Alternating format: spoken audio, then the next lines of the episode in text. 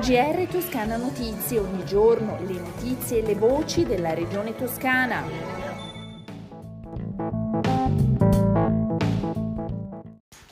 Gentili ascoltatrici e ascoltatori, bentornati all'ascolto del GR di Toscana Notizie.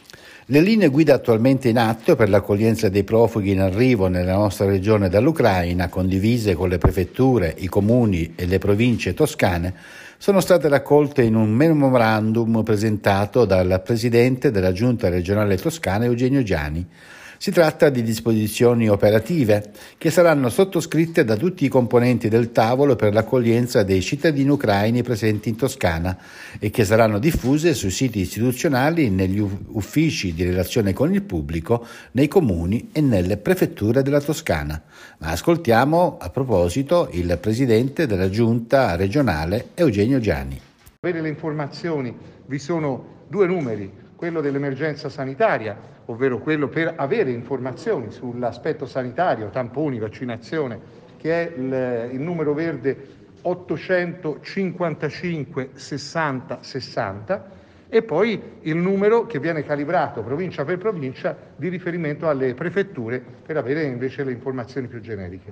Avremo due punti d'accoglienza hub grandi eh, che saranno per il centro della Toscana a la Mercafil all'uscita dell'autostrada Firenze e sarà attivo dalle 8 alle 20 fino a domani e a Livorno eh, ci vorrà qualche giorno in più per attivarlo, ma ringrazio la disponibilità del Comune Livorno, sindaco Salvetti, al Palasport, al Palamodigliani. Nello specifico, le linee guida raccolte nel memorandum sono principalmente focalizzate sui cittadini ucraini presenti in Toscana, sia che abbiano già disponibilità di un'autonoma sistemazione o che non ce l'abbiano e su cosa deve essere fatto entro 48 ore dal loro arrivo. In entrambi i casi i cittadini ucraini possono avvalersi del supporto di un'associazione, di una parrocchia, di fondazione o di un altro soggetto privato che possa essere di aiuto nel loro percorso di permanenza in Toscana. Il documento elenca e spiega inoltre tutti gli strumenti attualmente attivati e messi a disposizione per l'accoglienza dei profughi, come i punti di accoglienza, il numero verde sanità 855 60 60 e gli alberghi di prima accoglienza. Funziona la rete di solidarietà eh, fra gli ucraini che vivono e lavorano qua in Toscana, che quindi magari hanno richiamato un rapporto di prossimità con parenti, con amici. Per l'inserimento lavorativo dei profughi, la Toscana si organizzerà tramite Arti, l'agenzia regionale che raccoglie e organizza i centri dell'impiego, come spiega il presidente Gianni. Eh, se hanno la disponibilità di posti lavoro a riferirsi ai nostri centri dell'impiego e saranno loro a eh, disciplinare l'afflusso di profughi che possano anche lavorare. Analogo discorso vale per la scuola. Eh, con i comuni di riferimento eh, vi è la possibilità di portare i bambini a scuola. Anche se eh, vi cito un caso concreto che mi è arrivato in queste ore in cui è un frenetico parlare al telefono, eh, ci sono famiglie ucraine qui profughe che quando gli ho detto per la scuola la risposta è su quello i nostri bambini, bambini di eh, 7-8 anni, eh, rispondono direttamente alla DAD che arriva dall'Ucraina. Pensate che livello anche di organizzazione stanno mantenendo nonostante le disastrose eh, questioni della guerra e dell'aggressione. Chiudiamo la nostra ampia pagina sull'accoglienza dei profughi ucraini in Toscana con le linee guida diramate dalla Regione Toscana. Un ulteriore finanziamento di 700.000 euro da destinare alla città metropolitana per concludere i lavori di sistemazione del distesto sulla FIPLI dopo l'evento franoso del 12 gennaio del 2021 che ha interessato il tratto nel comune di Lastra. Li ha stanziati la giunta di Palazzo Sagrati Strozzi su proposta dell'assessore alle infrastrutture e trasporto Stefano Baccelli.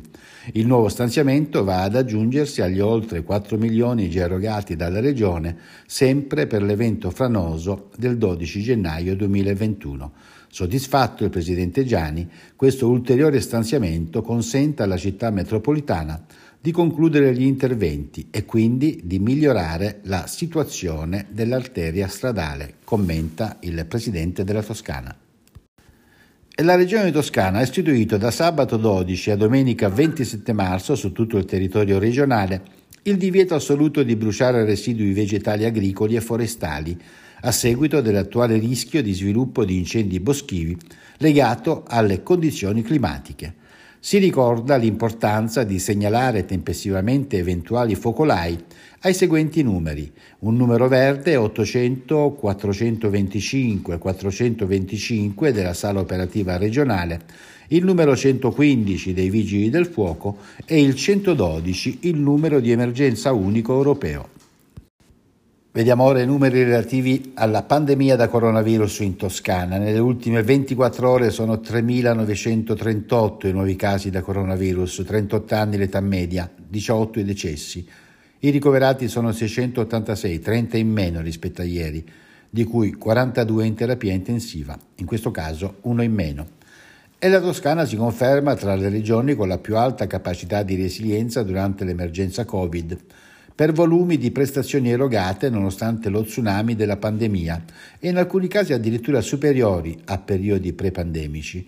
Con queste parole il, eh, l'assessore al diritto alla salute Simone Bezzini commenta i nuovi dati pubblicati sulle pagine web di Agenas dedicate alla resilienza dei servizi sanitari regionali durante la pandemia.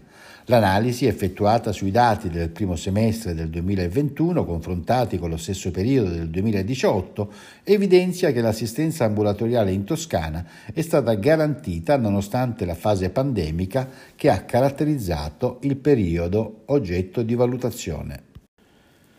Le previsioni del tempo, prima di salutarci, sabato è previsto un aumento della nuvolosità in parte della Toscana, possibili locali e deboli spunti piovosi entro il primo mattino in bassa Toscana. Le temperature minime ancora contenute, massimo in calo. Soleggiato domenica, più nubi specie sul medio-alta Toscana, con clima di nuovo rigido tra notte e mattino. Si conclude così il nostro GR. Un risentirci e un buon fine settimana da Toscana Notizie e da Osvaldo Sabato. GR Toscana Notizie, ogni giorno le notizie e le voci della regione toscana.